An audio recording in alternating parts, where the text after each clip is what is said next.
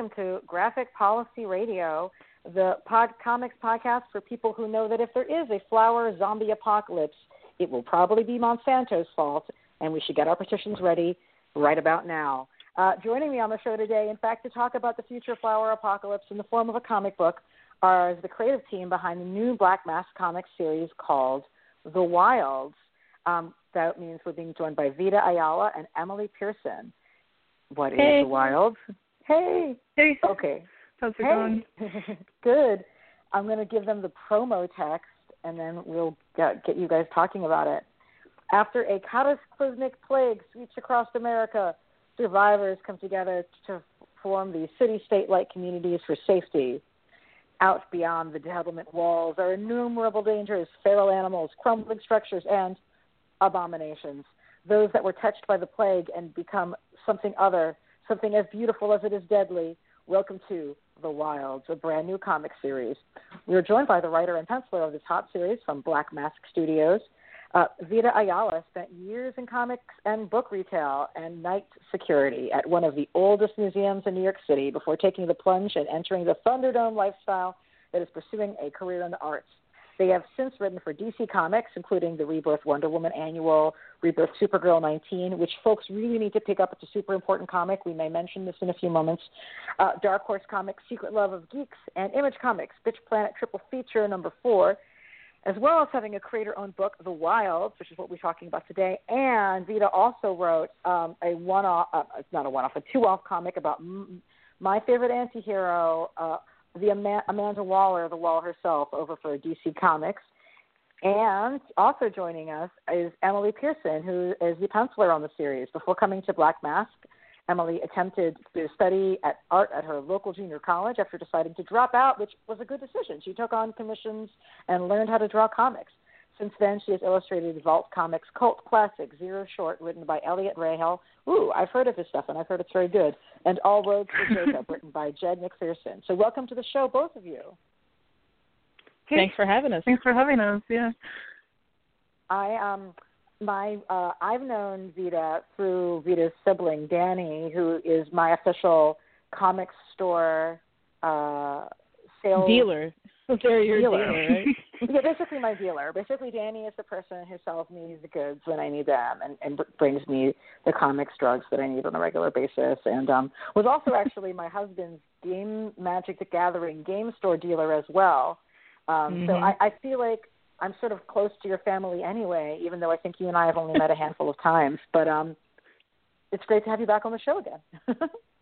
Uh, it's great to be back. You are like the ultimate hype person. It's great. I, I feel like I should just use that soundbite whenever I have to do an introduction for myself.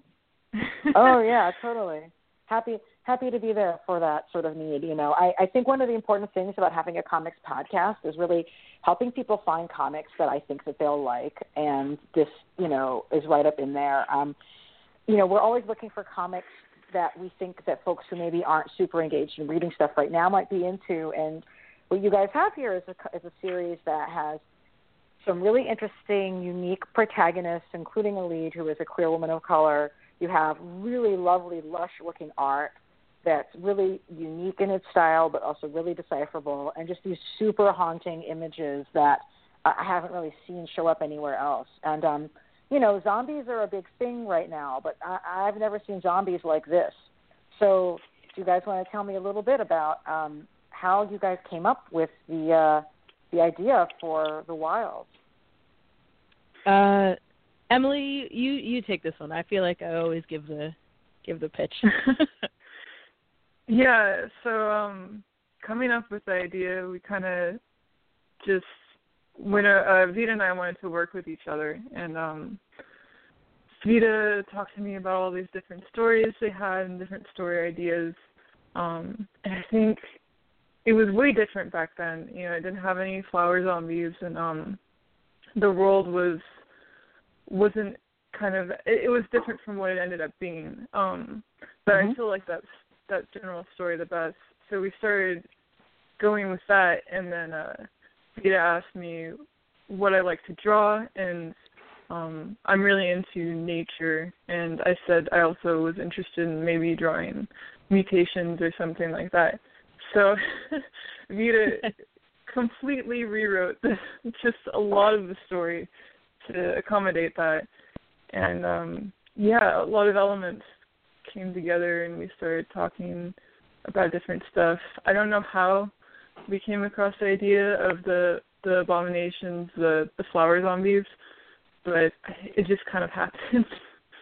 Yeah, I've been thinking about that because we get asked that particular question about the about the zombies a lot, and I'm always like, God, I can't remember who did it. And I think we both, I was panicking um, because I had to figure out how to put mutation into this in a visual way that wasn't completely grotesque.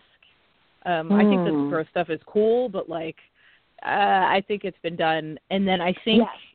Emily and I were talking about playing video games and just like the video games we like to play. And like I think we were talking about like really pretty stuff in video games. And out of that like we both were like we really like to play like Last of Us and like all this. Oh that is really cool. And then that chemical reaction of the two of us just talking about something completely different kind of helped that I think. Mm. um mm-hmm. That's the closest you know, I, I, can nail yeah. it down though like I feel like you know I have no in I I've been a zombie. I've been a 1950s uh nuclear family zombie for Halloween. I've done costumes and makeup for a really hilarious short zombie movie back like it must have been like 12 years ago or more now. I and I'm so bored of zombies, but you guys have introduced this really interesting world um you know that I I, I think like the environment that you're writing these characters in I, I kind of associate a little bit with some of the Roger Corman stuff, but the aesthetics mm. are completely different. You guys are really connecting. Like for folks who haven't seen the comic, like go do a little Google image search, look at this profile uh, we did for the show. These disturbing, uncanny images of these sort of serene, almost looking human faces with plants and flowers growing out of their bodies, the way, yeah, like mutations, like growths, and um, it's completely a new take on it. I think it sort of has like a nature gone wild, sort of an uncanny nature gone wild feeling going on that I haven't gotten from anything I've seen for a long time. I think for me, um, one of the things that really freaks me out about zombies, um, kind of on a thematic level, and always has, um, is the consumption, right? So they're consuming not just people, but they're just ravaging whatever they come into contact with. Um, and then I I made that connection with nature somehow, and it was through some conversation I was having with Emily. Um, but the idea that like nature nature does not care about humanity. Given the chance, nature will just take mm. everything back over again, and we will never see the ruins of whatever was there before. Very quickly, nature will consume. Um, and I wanted like for me when Emily was sending me like the the concept stuff uh, for the abominations, I was like, oh, this is exactly reflecting what I had in mind uh, with using nature in that way. So it was cool. mm. Yeah, yeah. It's, it's really interesting. Um, Vita and I kind of like we we went over like a different ways to portray it, but I think we just kind of had the same idea in our heads without really talking about it. Um, it's it was kind of clear that like you know, the abominations kind of being a part of nature, like taking back the world, uh, really became clear with that. Mm. And uh we lucked out too because Emily's mom is a horticulturalist apparently, which is what? pretty awesome. So Emily has all this oh. experience with plants. Oh wow! Oh my oh, gosh, that is so fortuitous. That's fortuitous. I, I never run out of like plants to to draw now because I just I, I screw up knowing every single thing. So it's uh it's I mean my mom's pretty pretty happy about it. So. oh, that's cool. Yeah, I'm curious. Yeah. yeah, what do people who work with plants think about the plant apocalypse? You know. I I think she's not too into like the gore part of it, but you know, the the, the flower zombies is pretty nice. I uh I got I started getting tagged in a bunch of annihilation stuff. which is maybe the coolest thing. uh, what is Annihilation? Excuse my video gaming ignorance here. So oh, Annihilation is actually a movie ma- based off of a book by the same name. Um, and I don't want to spoil any of the stuff for people who haven't read it or seen it because it's come out. The movie came out very, very recently, but it's starring Tessa Thompson and Natalie Portman and Gina Rodriguez. Um, but there's some real aggressive nature reclaiming things in in the movie. Uh, and I sat down in the theater and I saw it and I was like, I bet as soon as I leave this theater, I'm going to have Twitter notifications. and I was not wrong. I can think of yeah, something I in the water. Seen it yet. You know, like the fact that you're thinking about this now and the movie coming out now and there's there's there's something that's making this feel really topical at the moment, you know? Yeah, and um I mean I've I don't know, I don't know if it's just a it's just a because you know the wild is always on my mind, but like uh I feel like I'm seeing a lot of floral horror recently, like um like uh just with the wild and I think there's a couple comic books I read recently that have like body horror with plants and stuff like that. So it's really cool to see because it's a a concept I really like. But yeah, I'm not sure if it's just me having like the the um, the wild tunnel vision or if it's just actually been a more prominent thing lately. What do you do? You guys seen much with the uh, that fungus that um, infects insects and takes over their brains and makes their bodies grow mushrooms out of them and oh yeah that was a and... huge inspiration for me when thinking about this for sure i when i was t- thinking about the virus and emily and i went back and forth a little bit about this but i that's i was trying to think of a way to make it make sense even though it's a thing that is clearly fictional um and i kind of fell on that um, and there are a couple of other bacteria and viruses that kind of make you act in very specific and peculiar ways. Um, but the yeah, the image of like the ants with like the mushroom, like mushrooms erupting from their skulls, definitely forefront. In line with this. What's so compelling about zombie stories in general for for us? Do you think? Um, this is a I think we get asked this a lot, and I have a couple of answers, but I'm I'm really interested to hear what Emily has to say about this for sure.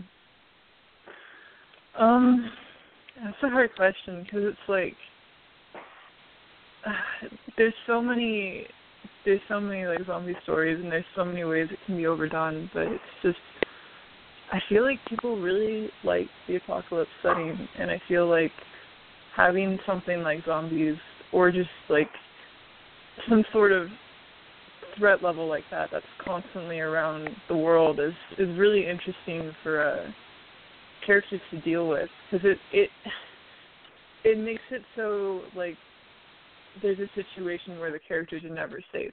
And um mm. I don't know. Yeah so it, it's it's I think people really like seeing stories that you know are zombies uh have zombies in them or something like that because it's it can bring out these really interesting character driven moments. Um, and I don't know, it's it's really interesting. It's a lot of what happens in the wilds too is there's this story is very heavily character driven and I love that. So it's it's mm-hmm. really nice to uh, you know, work on that. So yeah, I guess you know when you're inventing a comic whole cloth, and you're you're not you know you're not doing something for the big two. You're in a thing where you're not looking for DC or Marvel for this. This is your own invention. You can have anybody, anyone in the world be in it. How do you guys develop the cast of characters that you that you highlight? Um, so when I, I think about things like this, I think about like a D and D party and kind of what you would need to kind of hmm. function. and uh, and I kind of move on from there. Clearly, the there's no magic or anything like that in the wild, but I think, all right, well, you're going to need someone that kind of uh, tells the jokes and inspires people, kind of like the bard, and you're going to need someone that support, you know, like the whomever, like the the mage or whatever, and you're going to need someone that uh that is at the forefront and they're like the ranger or whatever. Um I always think about that um but more in term of in terms of personalities. What dynamic Mm. you know, group dynamic is going to be the most interesting and will cause the most trouble in any particular situation. I like it. Um, I'm never gonna be able to look at the runners the same way. I was just saying the runners. The runners Try and figure out basically who's who. rangers, right? I mean, with that, the runners being like you know the the, um, the main character class, as it were, that we're introduced to in the first issue. Um, the main character Daisy, she she's a runner. I mean, she seems like yeah, like she's a ranger. If you're going to get D and D character class on us, does that sound about right? oh, definitely. Yeah, da- Daisy's my ranger. um, it's a little bit serious, but only because it helps her survive. But there's a real like squishy core in there. she knows her way around outside, um, and she's very. She's actually much more comfortable out there doing what she does than she is amongst you know the people of the compound. Not amongst runner, runners. She's comfortable around the other runners, but she feels much more like herself when she is out in the wild. I think. Um, so Hmm. yeah. Well, that's interesting. And then her love interest. Tell me a little bit Yeah, more Heather. about her. Heather, yeah. She's my favorite character. uh, she's real wily. I she she definitely is the kind of person that will just tell you what she's thinking. It's not that she can't be quiet. It's just that she has no reason to. She can back up whatever she says with like with her actions, so she's really not concerned about like anything like in particular happening to herself. Um, she's an incredibly competent runner. She's probably the actual best that they have. Um, but at this point, she's only sticking around because Daisy is staying. She's really she wants to move on, um, but she won't leave Daisy behind. They don't say the L word at all. probably not in the probably not till later in the series. Um, but they The definitely LOVE love each other. Word. Yeah, it's hard. It's a hard thing to say when you could die at any second. So, um, but there's definitely a lot of a lot of love. Yeah, Heather's Heather's just cool. Heather's like the like the hot girl in class, and you just you just want to talk to her, but she's so intimidating, and it's like it's like yeah. Oh, that's a hundred percent it. I've uh I've projected years of like that feeling into like this one character. Well, that's Oh, interesting. man. I mean, I definitely think that there's like a lot of dynamics in comics where you sort of have the protagonist, but everybody like, but their partner is the one that you're like, you know. But Daisy makes a really a, quite a big uh appearance as a complete badass, well established in in the first scene of the comic. Really, I, I you know I usually don't like protagonists um, because I feel like that they in any particular thing are mostly a plot device to get us through or like a perspective to get us through. But I actually really like Daisy, um, especially you know seeing Emily and Marissa really bring her to life. Uh, when I'm writing, to me it seems a little flat, and then I see what my partners do, and I'm like, oh, this is like a fully rounded person. Um, the amount of acting that Emily is able to kind of really portray on the page is really something special, very nuanced. And then Marissa is an actual wizard with colors. So oh my god, Oh my God, absolutely. the colors on this are just really beautiful, just straight up. Yeah, uh, it's breathtaking. Uh, Emily, like she said, is very interested in nature, and uh, Marissa, I I would just from looking at the work that she does on this, I would assume that she also is very into nature because the amount of care that she puts into all of the colors is really something special. Yeah, Marissa knows how to like just light up uh just light up a forest or just any like scene really well and set the mood to the the scene of the of the um what's going on in the comic. And it, it really makes a huge difference. Like you don't think about color that much, but it it just it it makes you know the book what it is. Uh, yeah, I think something like this, especially, like you can really see how much space there is for that. And the art, you have some striking reds coming out of people's faces that are not the same reds that we usually see exploding out of people's faces. um, and much, much more. I mean, you have like a million different greens in here, but yeah, she's definitely one of those colorists that I think people really stand up and take notice. Um, her work on the books and stuff like that. Yeah. Um, how did She's you guys? up, so how did she really is? So I mean, so how, yeah, how did you guys first connect? Actually, Uh, Um, it- Twitter. Twitter. excellent. True Yeah, millennials. um, uh, yeah, we were just following each other on Twitter, and we started talking. Um, we we uh talked about doing a story together, comic. So yeah, it just kind of it happened uh very very slowly, and then like all at once. So that was pretty nice. yeah, it uh comics is hurry up and wait. Um but this was the opposite. It was like, uh maybe oh my god, go, go. Uh yeah, Emily does uh I think you just opened a store, right? She does these amazing Overwatch like prints and Mm, I yeah. am a huge fan of Overwatch, uh just as a franchise, but also uh Emily's take on like Tracer and Pharah are fucking amazing. Oops, excuse my language. Uh freaking amazing. Oh, it's totally fine. It's totally fine. Okay, cool. Cur- curse away. Okay, excellent, excellent. It is. I'm sweating trying to hold back the curses, so that's good. Um, yeah. Uh, Emily Emily posted a bunch of like really cool fan art, and I was like, oh shit, uh, I gotta just tell this person that they're great, and then it just spun off from there. Oh wow! And how did you guys approach Black Black Mask Studios? I, know Vita has some other work from them coming out as well, but uh, I'm sure folks would be interested in hearing more about how that went down. Uh, it was actually just through that. Um, the other project that I'm working on um, is going to need a little more time to kind of bake, and I was like, hey, I have these, you know, this other thing, and here's who's, you know, I want to attach to it, and you know, they were very, very, very supportive. Uh, Yeah. So Cool. Awesome.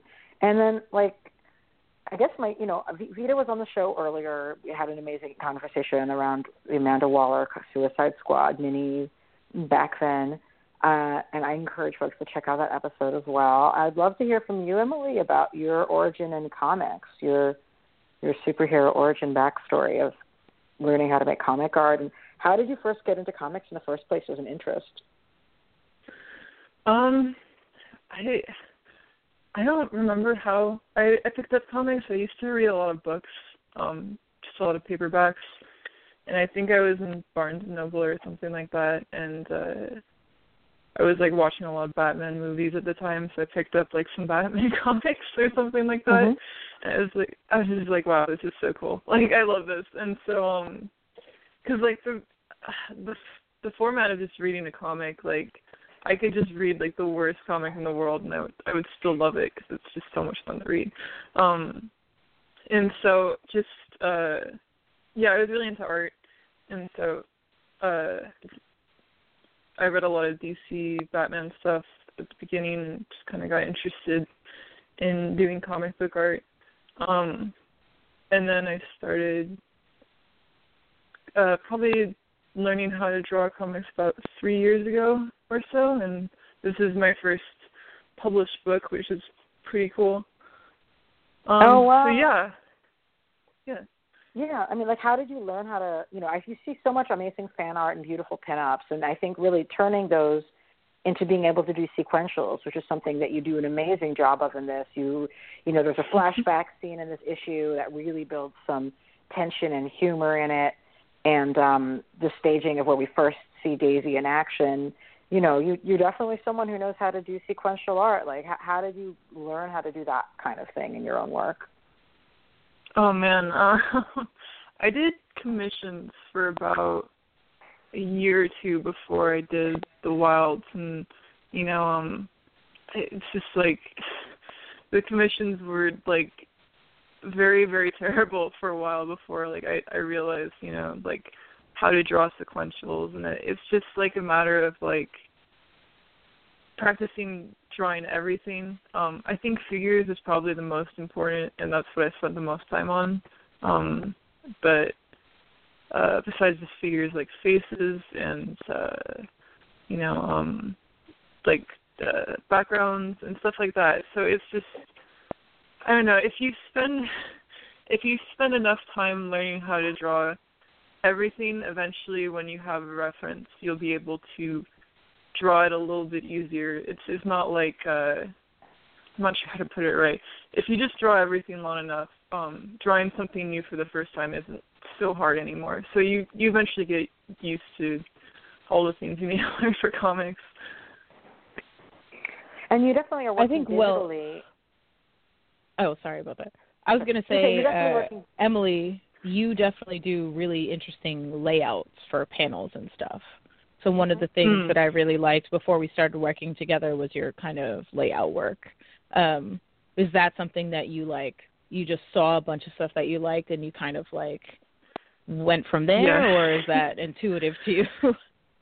no, I, I read a lot of comic books. I just kind of uh, I don't know. I, I'm really interested in different layouts. Like, I think it's really fun to try to, especially like overlapping layouts, which I know would make any colorists hate me, but um, it, it's just really fun to like try and figure out like the way different artists will tell a page or something like that, and kind of uh, because I think one of the hardest things to learn when you're drawing the comic is how to fill the space for the panel. And so if you have like uh, a page that's like has like three or four establishing shots in it or something like that, that could be really difficult to do. So if you have a good page layout and you you have enough just enough space for what's going on in each panel, it it kind of does its own job. Um but yeah, just I mean the layouts was just looking at other artists that I really liked and seeing like, okay, well they kind of like uh put like long panels like two long panels next to each other or something like that. So I'm gonna try something like that. So yeah, I mean it's just kind of like seeing what other people do that I like, so I try to pretend that I'm them. Wow. Okay. Like so yeah, who are your big art influences? Uh oh my god, um I like Sean Murphy a lot and Fiona Staples. Uh mm. uh Craig Piccini is really good. Um I have a lot I could go on forever, but uh just I like stuff that's like I like everything, but I like stuff a lot that's like semi-realistic and um has really interesting line line weight to it. Mm-hmm. So yeah. I feel like you know, look, looking at your style, I, I sort of think about U.S. comics like there's sort of three big changes that have happened in my lifetime as a reader. Like there's what happened when really you first see the uh the influence of anime and manga in in art, um, and then there's the uh, switch to really like having the digital uh, process be at the center, you know, of of drawing. Um, and I I think like early digital art looks like shit, and I'm so glad that we're beyond that now. but um, but there's still a lot of I still, uh, I on balance, I'm generally prefer a lot of things that are hand drawn because I'm old school and my my my taste got set in stone when I was younger. But I think like there's just something really elegant and painterly about your your work here, and I I think it might be it might be the line weights. I hadn't even thought about that as being the reason I, I might be particularly liking it.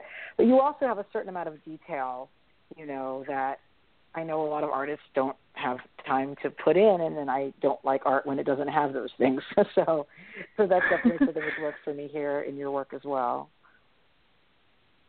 Sorry, I didn't get that last part. What did you say? Oh, so that's definitely stuff that uh, that that I that I am attracted to in your work as well. Like I think that you oh, you have yeah. a detailed, it's not cartoony. I mean, you're not doing hyper realist stuff either, which I'm actually not crazy about it either. But um, but you're but you, it's not cartoony. It's not shorthand. It's it, it's it's illustratorly to coin a phrase. yeah, yeah. That's I don't know. It's just like a. If you just talk to any artist and you ask them like, who are your favorite artists or what are your favorite comic books, um, it, it's just their style will be like a mash of everything they like, and so um, yeah, like I I just like a lot of a lot of stuff that's like, you know, that's kind of illustratory and that's uh not like super realistic but not super cartoony either. I like to do cartoony stuff every now and then, but for for a book like The Wild, I'm not sure if that would work too well. Um, no. we could do a dream sequence and it's super cartoony. yeah, actually that's true. The Plants vs Zombies already exists, so we have a cartoony version of that has has been covered already.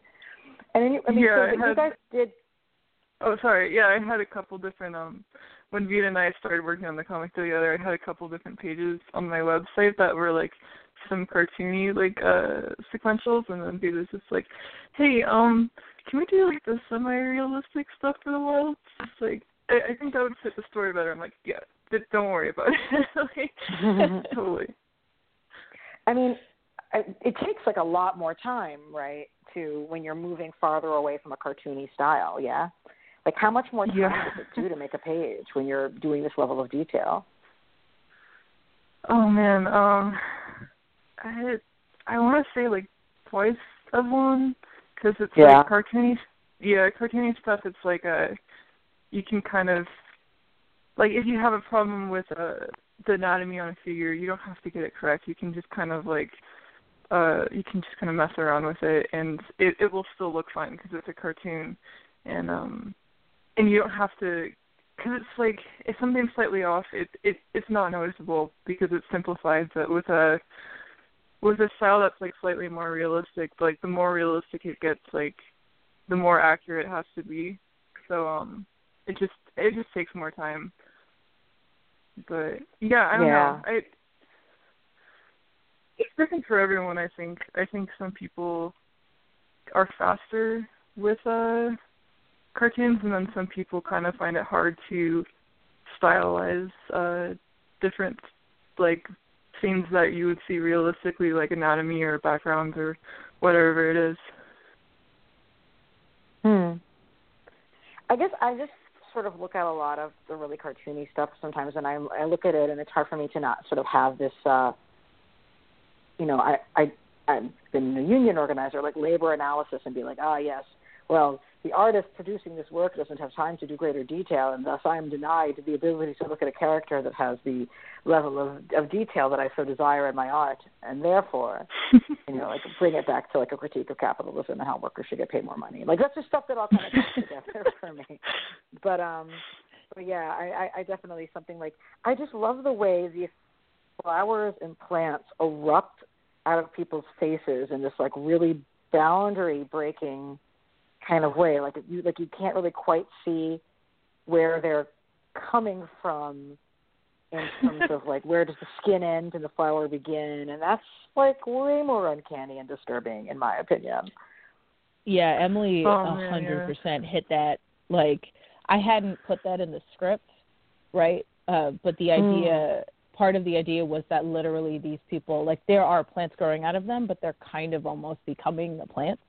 Um, so that's part of the mutation. Uh, and I was like, I don't know how to convey that. So I'm just gonna nod and whatever she draws is just gonna be fine. And then she like just did it. I was like, all right, apparently I'm psychically connected to this person, so that's cool.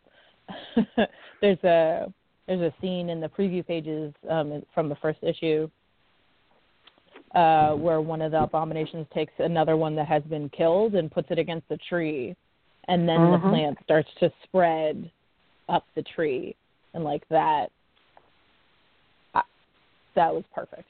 Like that is exactly the kind of eerie ass feel that you need to have, where it's like even the very ground and trees cannot be trusted. Mm. a friend of mine uh, who is a uh, comics writer artist himself, Ethan, did a talk back when the Morbid Anatomy was its own like museum of gothic horror in New York City uh, about zombies. And I think one of the things he said was that like our fear of zombies has to do in some ways with the fear of our fears of our body's boundaries breaking down and what's Mm-hmm. inside being outside. And I Oh, really definitely. saw that. And, and the disordered Yeah. body and ugh. Yeah, that kind of- the, yeah. that that physical revulsion is not just like it's a corpse. Um, that's part of it, but yeah, definitely just like the the image of your own self as you are trapped within it becoming that thing is truly like horrific. Yeah, it's So what are very. some- I think. Sorry, I keep interrupting you. Um, No, please. The- yeah, I'm here one to hear you talk. one of the scary things uh that I thought reading the wild was just like uh like you can't really stop it. Like the if if nature just wants to like make everyone into these terrible plant like human things, like you can't really do anything about it. So it's just oh it, it's just that's the scariest part of it is like the abominations themselves are you know they're they're creepy but like just seeing that they're gonna like you know use each other to make to make the world like take itself back again it's just like I, Mm. there's nothing you can do about that so yes, so good. what are each of you guys' sort of favorite zombie works of fiction or comics or video games or you know zombie media?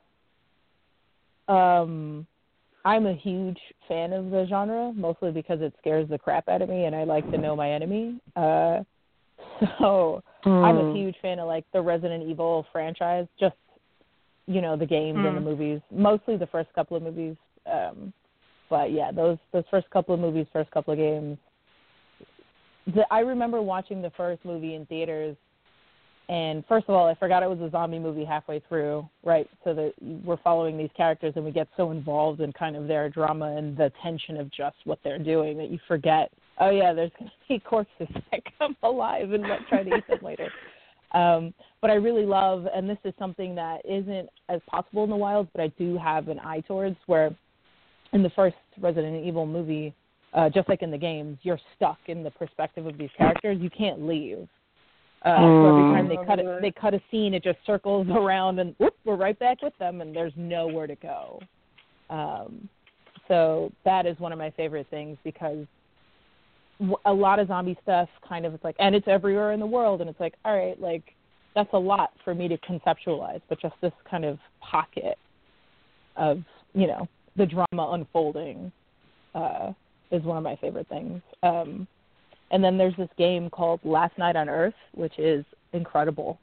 Um, and it's a like it's an asymmetrical uh, competitive board game where like one player will be zombies and the other players will be like the heroes. Um, and each side has different goals and different cards that they use to like fight each other and stuff. And it comes with like a soundtrack and all this really cool stuff. And it's just really ridiculous, immersive like board game where you literally have little pieces you move around um and you can make up half of the like objectives and stuff and that was always really fun for me Cool.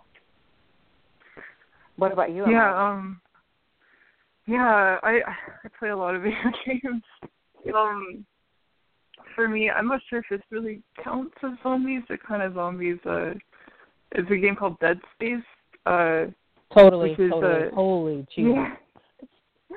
It's a it's a science fiction game that has like alien zombie themes in it, and it's, it's just terrifying. Like if if you like body horror, that game is just it's I have never played a game before where I literally just deleted it. I was like, no, this is too much.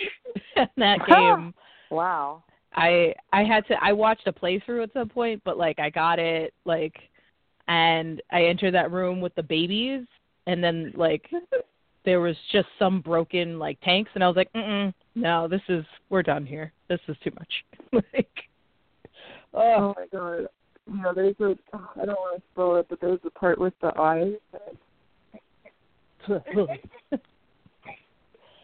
That's sounds like- as hell. it's a mix of like Lovecraft and zombies. Like Yeah, just it's it's so good. whew. Do you feel like there's something particularly politically important in covering this material right now?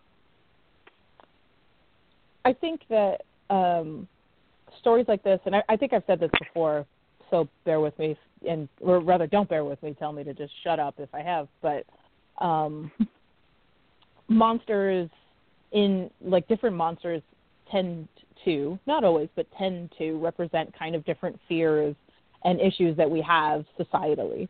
Um, and I think that right now, and it's cyclical, right? So like we hit like some sort of industrial boom or some sort of like a tech boom or like something where we have a lot of advancement really quickly and we're kind of figuring out how to catch up as people um, and we find that we have stories like zombie stories that kind of crop up um, and traditionally it's not always like zombies the way that we think of them now because that was an invention of a few key people in film but there are similar stories, right? And so we are mm-hmm. at a point now where we kind of feel really out of control and kind of like we're zooming too fast and uh, we're kind of consuming our own tales. And I think that that's uh, certainly politically uh, in this country and in probably England as well. Um, but I think that that makes zombie things really appealing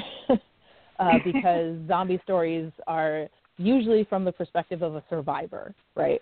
So mm. you want to align yourself with the person that will make it through this horrible insanity, topsy turvy, everything going bananas. You know, maybe not everyone will make it, and a lot of people will just be caught up in this wave, but you know, you'll make it. Um, and I think that's part of what makes zombies appealing in general. But certainly right now, where everything is just, you know, up in the air. Well, one of the things that you said on when you were guesting on the um, Sci-Fi uh, Who Won the Week podcast a while back with Danny Ross, not Danny your sibling, but a completely different Danny, who was also who was a former coworker. Uh, yes, us New York folks, we're we're all sort of secretly connected. Um, so what you were saying that um, you know your comic, and I really, having read the comic now, I I really see it. Also looks at the way the burdens of keeping up with the dangers of society and the world are, you know, consistently fall to be the responsibility of people of color. Like it's that they're the ones who are burdened with having to do the so much of the hard work of survival on behalf of everyone else. Um, and I think that that's I don't know if that's uniquely American in terms of being a perspective, right? But like I think that's pretty clear in the world, especially in the way that we treat women of color in our society oh, thank you so much, black women, for coming and voting in Alabama and making sure that like that went well. And it's like, yeah, we're we're like it shouldn't just be that.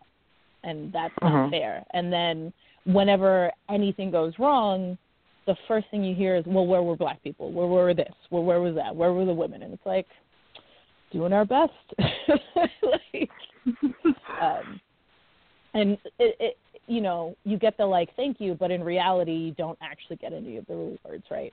So we expect women of color, especially uh, people of color, but women of color especially, to do all of this emotional and physical labor, and we'll give them like a pat on the head and be like, all right, but like we'll continue to act in a way that is detrimental to you. um, and so uh, I get really angry about that. Uh, but you know, I'm not a politician. Uh, I can only vote, but I can also write about my anger and kind of write about what it's like to make a movement from really buying into this idea because, I mean, it's not that it's an attractive idea, it's just that it's a persistent idea. So sometimes you buy into it. And, you know, writing a story about moving away from that idea and moving towards an idea of we all have to be in this together and it's not I won't stand for being the person that gets used to death. Um, mm-hmm. uh, and uh, there will be some people that die during the book. I'm sorry, Emily. We've heard yeah, many I mean, you know, It's in a zombie genre. That's going to happen. Like, I can't imagine that that yeah. wouldn't be the case. That's also why the cast of characters is so big. Oh. We don't necessarily know. So yeah, I guess like you have, you have, we have the law of conservation of characters, you know, as Roger Ebert explains it. If there's a character who you don't really know what they're there for, then they probably are the killer because you you know that's you're that was um, from them. Yeah. yeah one of yeah. the one of the smartest things I ever heard about uh developing a character and and stuff was uh I think Alan Tudyk uh so he was Wash on Firefly, right? And apparently Mhm. there was some sort of conversation where they were like he and Whedon were like, Let's make people really love this guy and then fucking kill him. and I was like, Yeah, you always expect it you always expect the killer or the victim to be the person that you're least invested in but I think that that is cheating if you do it too often. So I I can't guarantee that Mm. you won't love the person that died. I don't think I'm gonna you know Game of Thrones it out. That's too much for me. That's a lot. but uh, I I I Emily and I have talked about this right, and uh, Emily has come to love a lot of the characters. uh, and that's what I want. I want everyone to kind of get a sense of who everyone is because also what's important, right, is these characters, these runners, are all whole ass people. Um, and one of the things that I think our society really suffers from is a lack of empathy and understanding. And it's really easy to just kind of write off someone's death or suffering if you don't know anything about them.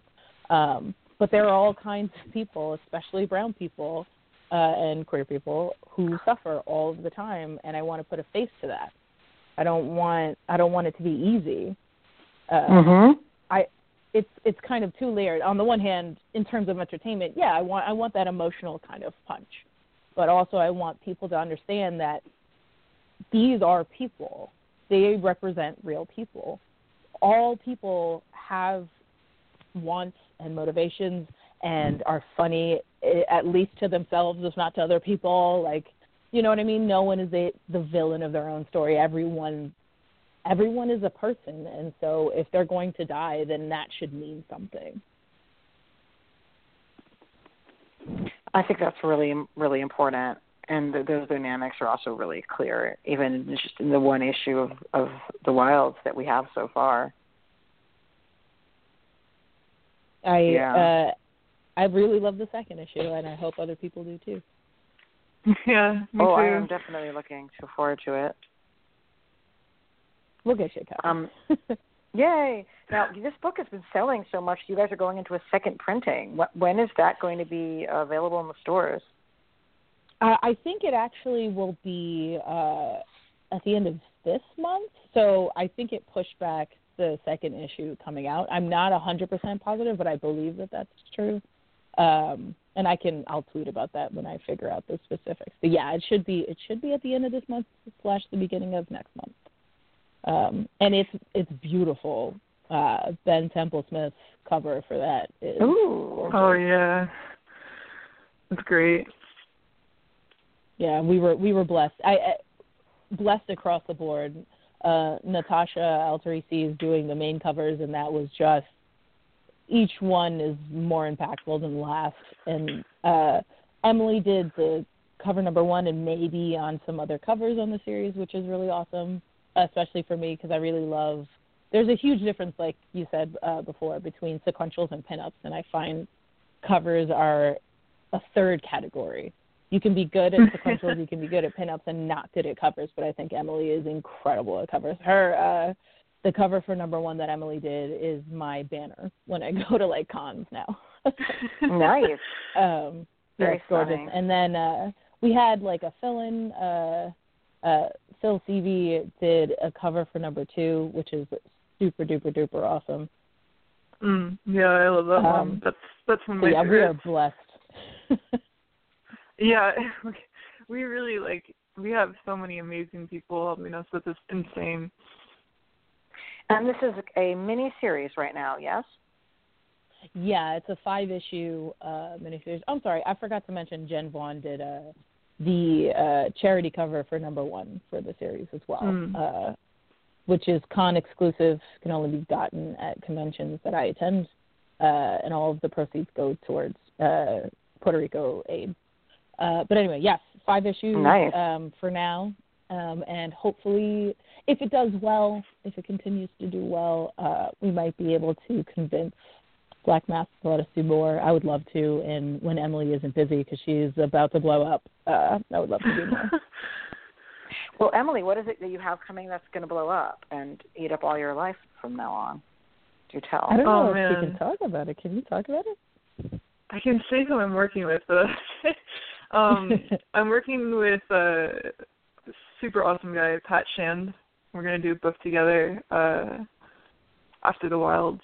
Um, and then I'm working on a couple different pitches with people, and you know, hopefully we can come back and do some more wild stuff. So, I mean, yeah, if the book sells well, you can keep us busy for a while, so that's always good. Because yeah, you guys are really starting something in a world where you could expand, you know, to different parts of the compound if you need to, or you know, tell the perspectives from people at the medical center instead, or there's, you know, it's a whole world you've invented. I mean, how much plotting and planning of world building do you guys have that you you know that you couldn't even put within the confines of a five issue series, but that you needed to establish in order to be able to write this? I have a full notebook of stuff. um, and Emily and I have been passing notes uh, back and forth uh, about just other stories. So the uh, the current storyline will be wrapped up in the fifth issue. Um, uh, I hope to get more, but I never want to leave on a cliffhanger. I want to do complete stories. Um, but there is so much more to the world, um, and I can give you a little hint of like some of the other stuff. But we see uh, incoming issues, uh, some of what other people are doing and how they survive out there, um, which is really interesting to me. There's all kinds of other things out there besides what we see just in this series. Um, in fact, the the narration uh, uh, on the first page, each issue will have that first page kind of intro of like this is a piece of what happened, um, and that narration uh, is a specific character, which I won't spoil who, but uh, I didn't even know that. That's cool. feature- Oh yeah, I didn't. I, I didn't send you that email. I have it all. I handwrite notes like a crazy person. My notebooks are just full of nonsense, and so I have to transcribe everything as I go. So sometimes I forget to like send stuff. That's that's cool. I didn't even. um, yeah, there's a bunch of other cool like uh, like I mean you have the compound, but there's like a bunch of different cool stuff like the the Riverbend settlement that Daisy visits in the first issue, and then um, like Heather used to be part of. Can I can I say is that a spoiler or yeah, yeah. I mean- no, no, that's fine. yeah, okay. Yeah, Heather used to be part of a like a group called the Nomads, and so they would kind of live in the wilds. So yeah, it's there's a bunch of different stuff to explore in the world, um, just in like the area where Daisy's from alone. So it's really cool. That's exciting. Um, yeah, I think like it's hard for you know creators that you have so many ideas, but you also want to be able to have a, a, a real resolution and a complete piece to like make those decisions about what gets included and what is remaining in that notebook, so to speak. I could don't this for that. 60 issues. So if they gave me Woohoo. 60 issues, I could do it. But if I only get five, then it has been uh, an honor and a pleasure, you know. And I don't want people to be, I want people to be satisfied with whatever it is we're able to give them. Well, I definitely think that we'll do that. Um, you know, Black Mask has a good reputation as a publisher, actually, of knowing how to do these sort of these short season of comics, right? Where you know how many there'll be, how many to expect. If it's a huge hit, then they, they'll bring it back for another season. And Right. I think that that's sort of been a policy, really, of the publisher to sort of do its comic series that way. Hmm. Right? Is that Yeah. correct? okay, Yeah, sorry. yeah, sorry. right, yeah. No, no problem. Um, well, I want to thank you guys again for joining us and um, make sure that folks have a chance to plug any other upcoming things you have coming out with our listeners. Vita, you're writing all of the comics right now. Uh, what else should our what else should our listeners be be uh, looking out to see from you? So I've been teasing a project uh, the last few days that I'm working on with Lisa Sterle and uh, Stella Dia and uh, a couple of other people. Uh, I'm not supposed to say what, but I make all my announcements on Twitter for sure, and I have been kind of teasing it. Um, so yeah, uh, I guess stay tuned. It will also be brown and queer and lady. Interesting. Well, I support I support things that are more brown, more queer, more ladies. So you can uh, count me in for yeah. excitement. Definitely appreciated having the brown queer ladies up in the front for the wilds. So yeah, I uh one of the things that I wanted to do was to make sure that no one everyone knew what they were getting right up front. So the first issue I think is a really good indicator of what is to come with the rest. Yeah, yeah for sure. And what, I think I have to say sorry too because a lot of people have tweeted at me actually about the sex scene, being like, "Ah, I didn't see that coming." so, sorry guys. Yeah. I had to I had to warn my friends and family before they watched. Like, I have this scene. You know, there's a there's a there's a scene in the first issue that you should probably probably keep your eye out for. well, you know, I should have asked about that particularly. I mean, there's so few scenes where you where you know that there are two women and that those two women are having sex. And you know i don't it's not explicit in a way that like i mean it's not no. it's not rated x you know what i mean? This is rated r right?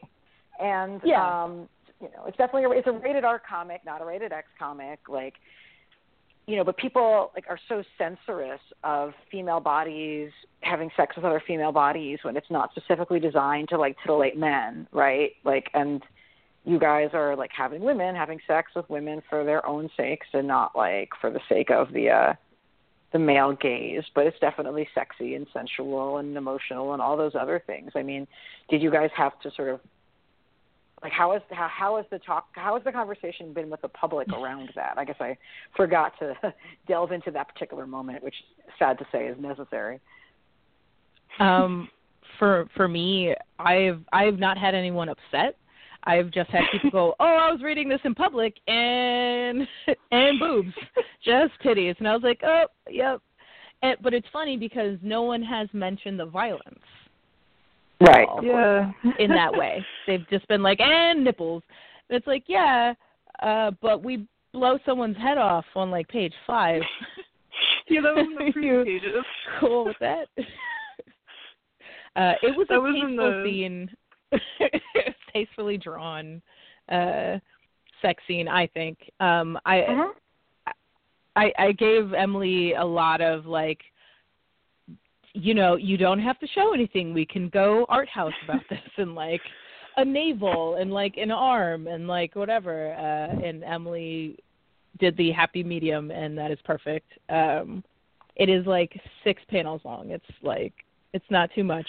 I don't think. I think that it's a good indicator that these two women care about each other and are physically intimate um, and will you know take their moment whenever they can get it because it's the end of the world. Mm-hmm. But like, yeah, it yeah. was unrealistic to not you know have lovers having sex like upon their very dramatic emotional reunion. Yeah, and Daisy's like late, right? So if you're late getting back, they assume that you're dead. You have a certain amount of time before they just write you off as dead, and she hadn't quite reached that, but she was definitely late, and so that was an emotionally charged moment. Um, but Emily, have you gotten any any shit for that? I don't. no, I've had people like actually like message me saying that they were like happy about it. It's like okay, like that's cool. Um Yeah, it's I don't know. It was it was fun to draw. Like if I'm being honest, it was it's just like I don't know. It was just a nice moment, and I think like I think well, like it said, can get. Yeah, go ahead. Sorry, what? I was gonna say you you said to me there were like two things that you really like to draw, and it was like yeah. I don't remember what the other one is, but one of them was cute cute girls, and I was like, yeah, okay. we support yeah. that. Yeah. Yeah, absolutely. So I, I mean, like, I don't know. It's, it, it's it's just really like I feel like at this point people are kind of like past like oh my god they're gay. Like you know it's fine.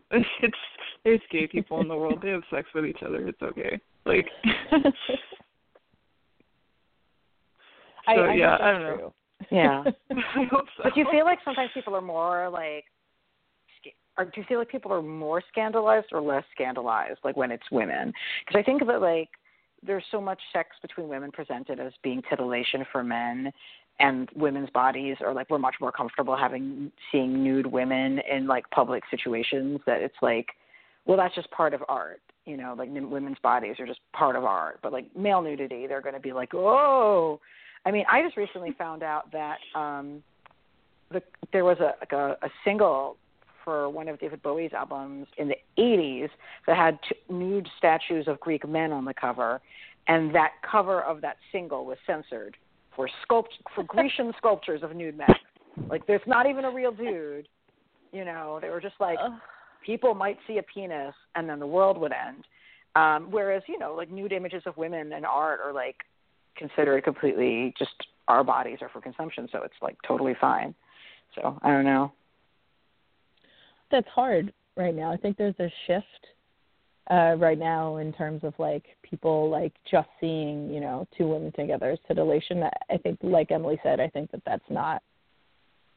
I think we're moving away from that.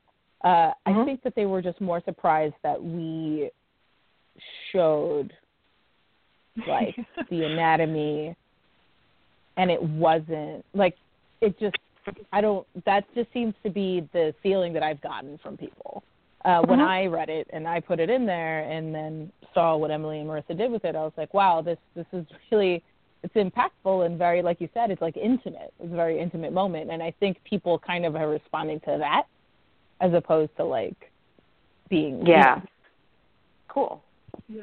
Well, I'm definitely excited and like glad to have like you know more art of like legit like women you know in love with women having sex in comics. So please continue to make that a reality. It is important and matters. so thank you guys. Oh, thank you. So we're closing on the hour. Uh, do you want to let our listeners know where they can find each of you guys on the internet? Uh, I'm at definitely Vita on everything, Twitter and Instagram. That's that's V I T A. Yep, definitely Vita. Yeah, um, I'm uh, at Emishly Art, uh, E M I S H L Y, and on Twitter and Instagram, so you can find me there. Awesome. Well, thank you guys for joining me, and I'm sure you'll both be on the show again sometime soon because I'm really excited about the work you have coming up. Um, so have a great week. And now for our listeners who are wondering what comes next with Graphic Policy Radio, uh, we're going to be back next week with something we haven't done for a long time. We're going to have a comics conversation roundtable to discuss the Mr. Miracle series, the new one that's just coming out from DC Comics from Mitch Gerads and Tom King. Um, going to be geeking out about that with an exciting roundtable of comics critics guests really digging into the series at depth. Uh, it's going to be on issue seven by the time we're talking about it. Um, so, you know, get your reading caught up on, put on your literary criticism and art analysis hat, and join us next Monday to dig deep into some comics that we think are worthy of close analysis and consideration. And um, looking forward to having folks join us for that. And if you came to this episode late, you can still listen to the whole darn thing uh, on iTunes, YouTube. I'm sorry, actually, yeah, it'll be on YouTube later. SoundCloud and Stitcher, all at Graphic Policy Radio. We keep it nice and consistent. Um, this episode will be up on our website in a couple hours. If you, you'll be able to download it then and get it on iTunes. Please share. Please help us spread the show out and around. Um, and you can listen to it on Blog Talk Radio as well as on your favorite podcast platforms. I myself, I'm Elana Levin, aka Elana Brooklyn, and I am on Twitter at E L A N A underscore Brooklyn all the goddamn time. I was uh, just actually a guest on a wonderful movie podcast this past week. You can check out my episode on The Wrong Reel, uh, talking about The Wicker Man, one of the best cult films, bringing my 1973 knowledge into play. Um, so I love for folks to check out that episode of their podcast and check out uh, the Wrong Reel podcast in general. It's a really good movie podcast for folks who are into cinema of the past and present as well. Um, and uh, yeah, I look forward to seeing you guys next week. And as we always say, keep it geeky.